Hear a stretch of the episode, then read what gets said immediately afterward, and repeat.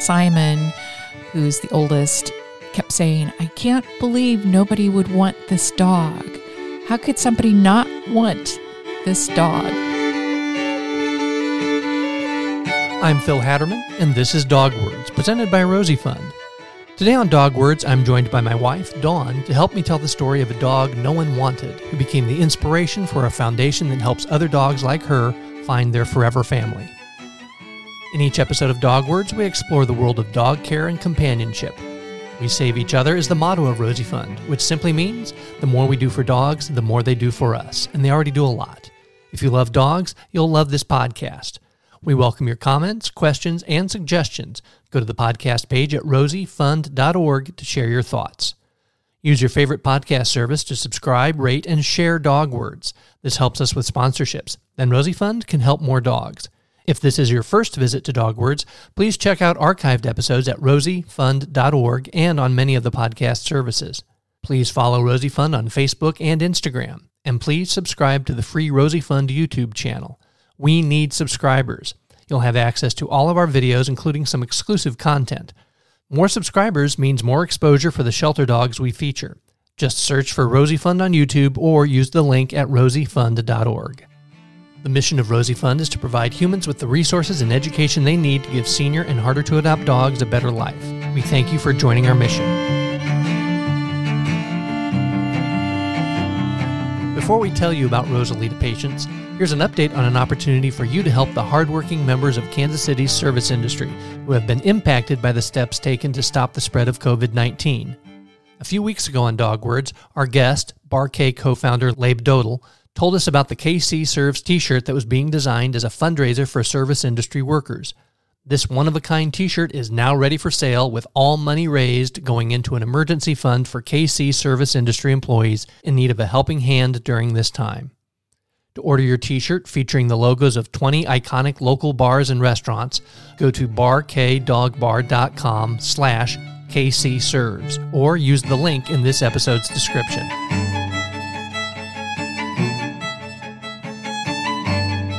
Each week I say, Welcome to Dog Words, presented by Rosie Fund. We talk about what Rosie Fund is, but we haven't talked much about who was Rosie, the inspiration for Rosie Fund. So today, I am joined by my wife, Dawn Hatterman, and we are going to tell the story of Rosalita Patience Hatterman. Well, Dawn, welcome to the show. Thanks for having me, Phil. Where to begin with Rosie? I think probably starting before Rosie when we were when you were getting employee evaluations at uh, when you worked for the college. Yes. Uh, well, and even before that, every once in a while, I would suggest that maybe we should get a dog because Phil is kind of the dog whisperer that dogs gravitate to Phil. So we've lived vicariously through friends' dogs.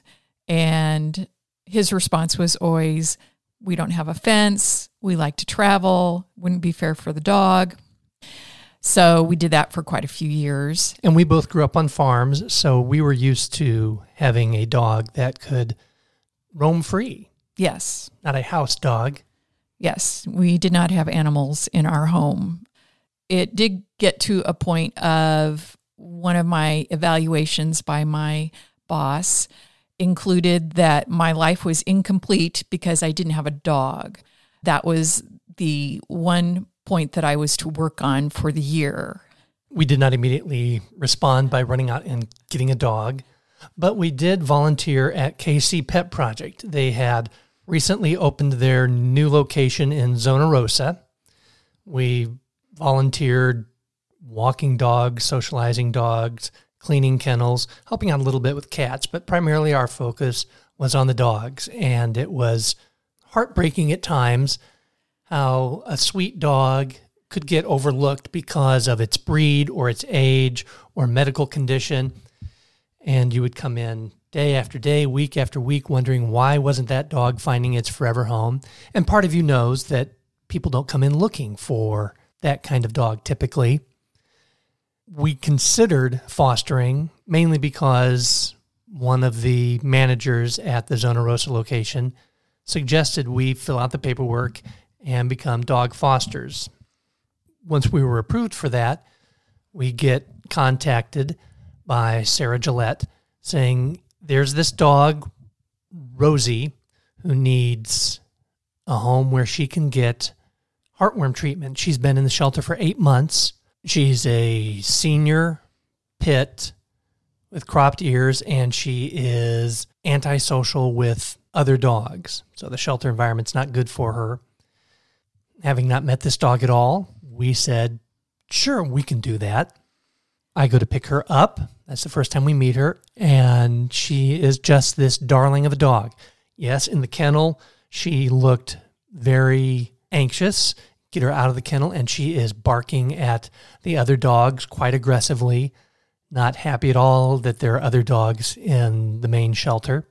If you're a regular listener to the show, you've heard other dog fosters talk about how well you are taken care of by the foster department at KC Pet Project. They make sure you have dog food and bowls and kennels and blankets and everything you need. So they're setting us up with everything we need for me to take Rosie home. And they admit we don't know if she does well in a car. We put her in the car. I've shared this story before on, on Dog Words.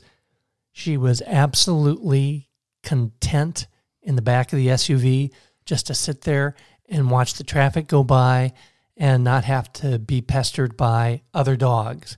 And as soon as I got her home, I brought her into the house and she rolled onto her back and showed me her belly. So that was our introduction to Rosie for me. Do you remember your first interaction with Rosie? Well, I just remember coming home from work and there she was. And her personality really shined. And I guess that's what made us fall in love with her. She had beautiful brindle coat, beautiful brown eyes. If there weren't other dogs around, just the sweetest disposition. Kids, friends, and nieces and nephews could climb all over her, and she would just tolerate it completely. When we would babysit, she would just sit and watch the babies bassinet and alert adults if there was any fussing at all. She would sit on our deck or in our yard and watch the neighbors' kids across the creek. We had a tree lined creek that she would sit so she could see through gaps in the trees and just watch those kids play and went on high alert if one of them screamed or cried, waiting for an adult to come out and attend to that. Yes, she was very much a nanny dog. Actually, we had some friends visiting with their kiddos, Simon and Violet, who were probably four and six at the time, maybe. And they were just so enamored with her. And Simon, who's the oldest, kept saying, I can't believe nobody would want this dog. How could somebody not want this dog? We felt the same way and feel the same way about so many dogs. Yes. And uh, she quickly got into a routine, having not had indoor pets before, and I'm a little bit of a neat freak. So having a kennel was really important. And because she was getting heartworm treatment, we're supposed to keep her calm and in a controlled environment. So we, you know, we have to get her in her kennel overnight, and when we're not home, obviously we have to have her all kenneled up for her own protection. But yes, but it was also for me a household thing of making sure, oh, she's not on the furniture and she's staying calm. And she would kennel herself at night if she needed to go outside. She really, I, I guess, because we put her in a routine of letting her out pretty frequently throughout the day. She would go out and do her business. She didn't beg at the table. She had her routine for her meals. She had her routine for her little frozen pumpkin treats that we started making for her. Those were the things that were consistent for her and then she would kennel herself at night and before we, would, we were even getting ready for bed she would decide it's time to go to bed and she would get up and go get in her kennel Yes, yes. And that was actually in our dining room. She was, uh, her kennel was in the dining room and our bedroom was upstairs. And she'd kennel herself at night and we'd shut the door. And I don't know at what point we finally realized we really probably don't need to shut the door. because she is so regimented with her routine. She made fostering a dog very easy. We were supposed to have her for four to six weeks because that's how long the heartworm treatment takes, where you have to keep the dog calm. We had some unexpected travel come up during that time. Pet Project didn't know what she was like traveling since they didn't even know what she would be like in a car. So that was just a roll of the dice. She obviously was a seasoned traveler that she knew or what, just good natured or, or good natured very adaptive she but she seemed to know what an elevator is that we uh, took her to a hotel and seemed quite knowledgeable about you get into an elevator and you turn around and you wait mm-hmm. for the doors to open yes again. you push for the you push this button wait for the doors to slide open to get on and knew all the etiquette for being in an elevator, was perfectly well behaved in a hotel, better than people we heard in neighboring rooms. I think all the trips we took with her, I only heard her bark once in a hotel, and that's when somebody went down the hallway with a dog that had lots of tags and chains and stuff jingling. And that concerned her a little bit. Yes. And another outing that we had with her was taking her to Omaha with us for seeing family for Easter and putting her in our nephew's backyard, which was fenced in, just keeping an eye on her while their dog was inside. Kona was inside, so we kept them separate. And Kona is about the same size as her, maybe a little bigger, and had never gotten out of their yard. So they said, you know, our yard is secure and keeping an eye on her and then all of a sudden looking out the kitchen window and not seeing her. And we go out thinking well she's just around the corner of the house and she's not. Then i'm in panic mode thinking we've lost a foster dog in another state and everyone is out looking for her. We had parked down the street so that our car could be in the shade. Yes. And someone finally spotted her. She was sitting by the car so evidently that is the the plan. When the family gets separated, we meet back at the car. so somehow she had gotten out and she was not a leaper. She had kind of a bum hip. Not going into the theories about how she got out, it was still very disconcerting, but then a great deal of relief when we found her. And we realized we're not going to send her back to the shelter. We don't want her to go back into that state of anxiety and being an antisocial dog. So we had a contractor build a fence. We officially adopted her on May 5th after picking her up at the end of February. Yes. Yes. Expecting to have her four to six weeks. Now she's become our forever dog. We're her forever family. She never really got over her anti-social behavior with other dogs when we would go for walks, we would anticipate where we knew there were dogs in other yards. And so we would walk on the other side of the street, pick up the pace so that she would be moving forward instead of stopping to fixate on the dogs. If we saw dogs coming from the other direction, we would turn around or just turn at the next intersection before we encountered those dogs.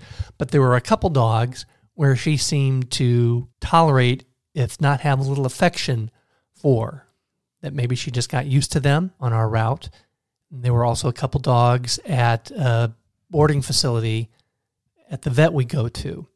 They were employees' dogs. They weren't comfortable, nor were we, turning her loose with clients' dogs, but they would let her into the play area and then they brought out Rocky and Quint, a kind of lab shepherd mix and a St. Bernard. Rocky was a very calm but assertive alpha male. She quickly accepted him and he vouched for Quint, so that was okay. There were Australian Shepherd puppies one time on the other side of the fence that they let a mama out, new mama with her puppies. She went right over to that fence, wagging her tail, loved those puppies, was very sweet, but for the most part, just had to keep her away from other dogs. And that was fine for us. We're somewhat of a quiet household introverted bar- household. And Bar K didn't exist yet. yes, Bar K did not exist. And yes, and and because of Rosie's personality, we never thought about going to dog parks. So we kept her away from other dogs, but she got along with people. As we mentioned, she was great with kids, immediately warmed up to people. She had a blood chilling bark that she would unleash whenever somebody came to the door. But once you let that person in, she would run and get a toy that she'd have to show off her toy for the person who's servicing our furnace or putting down our new floor. She just absolutely loved the crew that came in and ripped up the carpet and put down a new floor in that house. That quickly warmed up to everybody and became so much a part of our household that a little over a year into having her, my parents said they would like to take a trip to visit my brother and his family in Kentucky. We're in Kansas City. My parents said, You make all the arrangements and find a place for us to stay, figure out what travel is going to be, if we need to rent a vehicle, whatever. It'll be your sister, us, you, and Rosie. They knew that And, we and Dawn. and Dawn. well, that was the you. Oh, It was the plural you. that they knew we probably would not go if they did not include Rosie. She was absolutely great on this road trip that was a two day drive.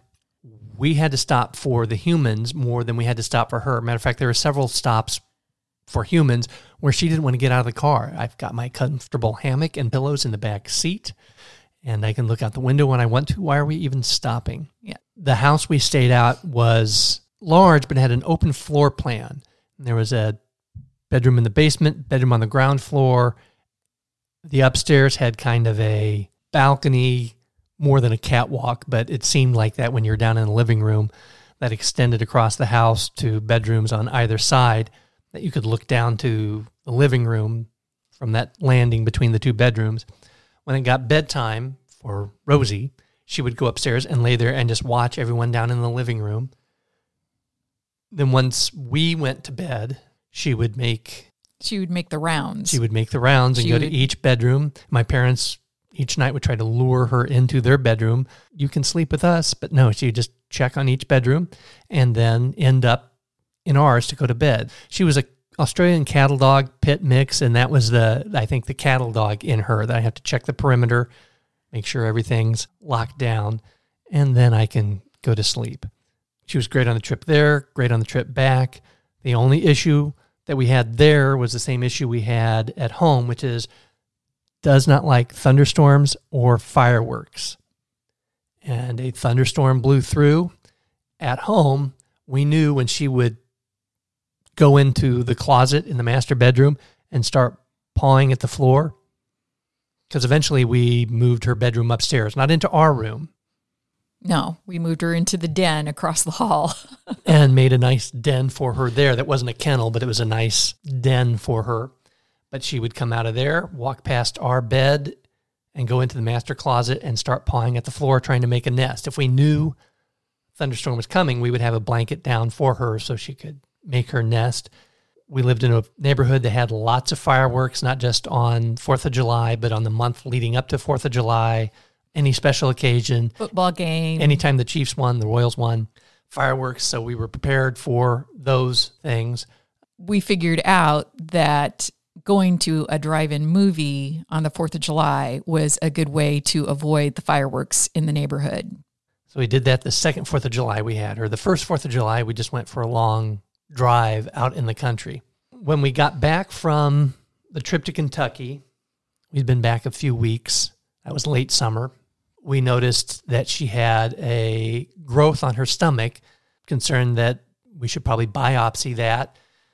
Test came back negative, but she never bounced back 100% from the surgery. And our theory is that her internal organs were weak because she had been found abandoned in a backyard. She was 60 pounds at her healthy weight. She was 40 pounds when they'd found her in this yard, and she had been turned into KC Pet Project. No one knows how long she was there, but certainly long enough to become malnourished, dehydrated, eating who knows what. So the surgery was probably hard on her, and she was just getting old. And it got to the point where she stopped eating, stopped drinking, stopped urinating and defecating. We took her to the vet. They couldn't figure out what was wrong with her other than her numbers for her liver function were poor. After a few days of trying different meds, they had us take her to intensive care. We checked her into intensive care, but we would go to visit her every couple hours. Occasionally, uh, having renewed bouts of hope. But ultimately, after about four and a half days, we get a call in the middle of the night that she was in cardiac arrest. What measures would we like them to take? And we said, She's ready to go. We'll be right there. She's suffering, and we'd already considered the option that we'd been given of taking her to Denver for treatment of her kidneys, which were now also failing, which just seemed like a losing battle. So this was a decision for her not to suffer anymore. And we live just really like less than five minutes away from Blue Pearl. So we were there in just a few minutes to be with her when she passed. That was two o'clock in the morning, the day of the Royals World Series celebration parade. We got home, watched lots of videos. We'd taken a lot of pictures of her and a lot of videos of her and started uploading those to Facebook as a way to help us go through our grieving process that I don't know, as though we should have been surprised that losing her was so difficult. We were gathering up her toys and blankets, her clothes and her dishes to uh, get ready to donate to KC Pet Project because we decided we're not going to go through this again. yes. Then had a nice little break as we watched the Royals parade. And when it was over, we decided let's just go pay our bill at Blue Pearl. That is going to be several thousand dollars, but we can afford this. Let's take care of it so we don't get an invoice a month from now and having to have that wound reopened. We show up at Blue Pearl. Of course, they recognized us immediately because we'd been there every couple hours for the previous four or five days. They pulled out her folder, and as I'm pulling out my credit card, they say, Rosie had lots of friends. It's been taken care of. We have lots of theories on who covered it. We're sure it's not Blue Pearl because they knew we had the resources to pay the bill, that it was, we're guessing, the generosity of someone associated with the KC Pet Project or one of our many friends who knew how special she was, not only to us, but to the staff and volunteers. Because again, she'd been at KC Pet Project for eight months. That was our inspiration to start Rosie Fund, to pay it forward, to help other senior and harder to adopt dogs like Rosie find their forever home trying to figure out what we can do to help humans understand not only those dogs need us, but we need them. That the senior and harder to adopt dogs bring a special joy into your life. So now Rosie Fund is our 501c3. We primarily feature senior and harder to adopt dogs to get them more exposure. We sponsor some dogs and make some contributions to causes that we feel are aligned with our philosophy of helping senior and harder to adopt dogs find their forever home. If you want to make a donation to Rosie Fund, go to rosiefund.org. But just as importantly, share this podcast, not just this episode, but all the episodes of Dog Words, and subscribe to our YouTube channel. The more subscribers we have, the more likely it is our videos get found by people looking for dogs, pets, Rottweilers, senior dogs, dogs with medical issues, and of course, like us on Facebook and follow us on Instagram. If you follow us on social media or follow this podcast, you know that we did not stick to our declaration of never getting another dog again. We started volunteering at KC Pet Project about a month, month and a half after losing Rosie and met Peaches. We fostered Peaches, I think, for a whole two days before we decided we needed to adopt her. So we've had Peaches since January 2016. And someday we'll tell the story of Peaches. She is just as fascinating as her sister. I often want to say her older sister, but actually she's probably older than Rosie would have been. Rosie had a yes. had a rough life. Rosie had lots of miles on her and Peaches had a very good life and is able to handle the miles a little better. But that's a story for another episode of Dog Words. Dawn, thank you for helping me tell the story of Rosalita Patience. Thank you, Phil.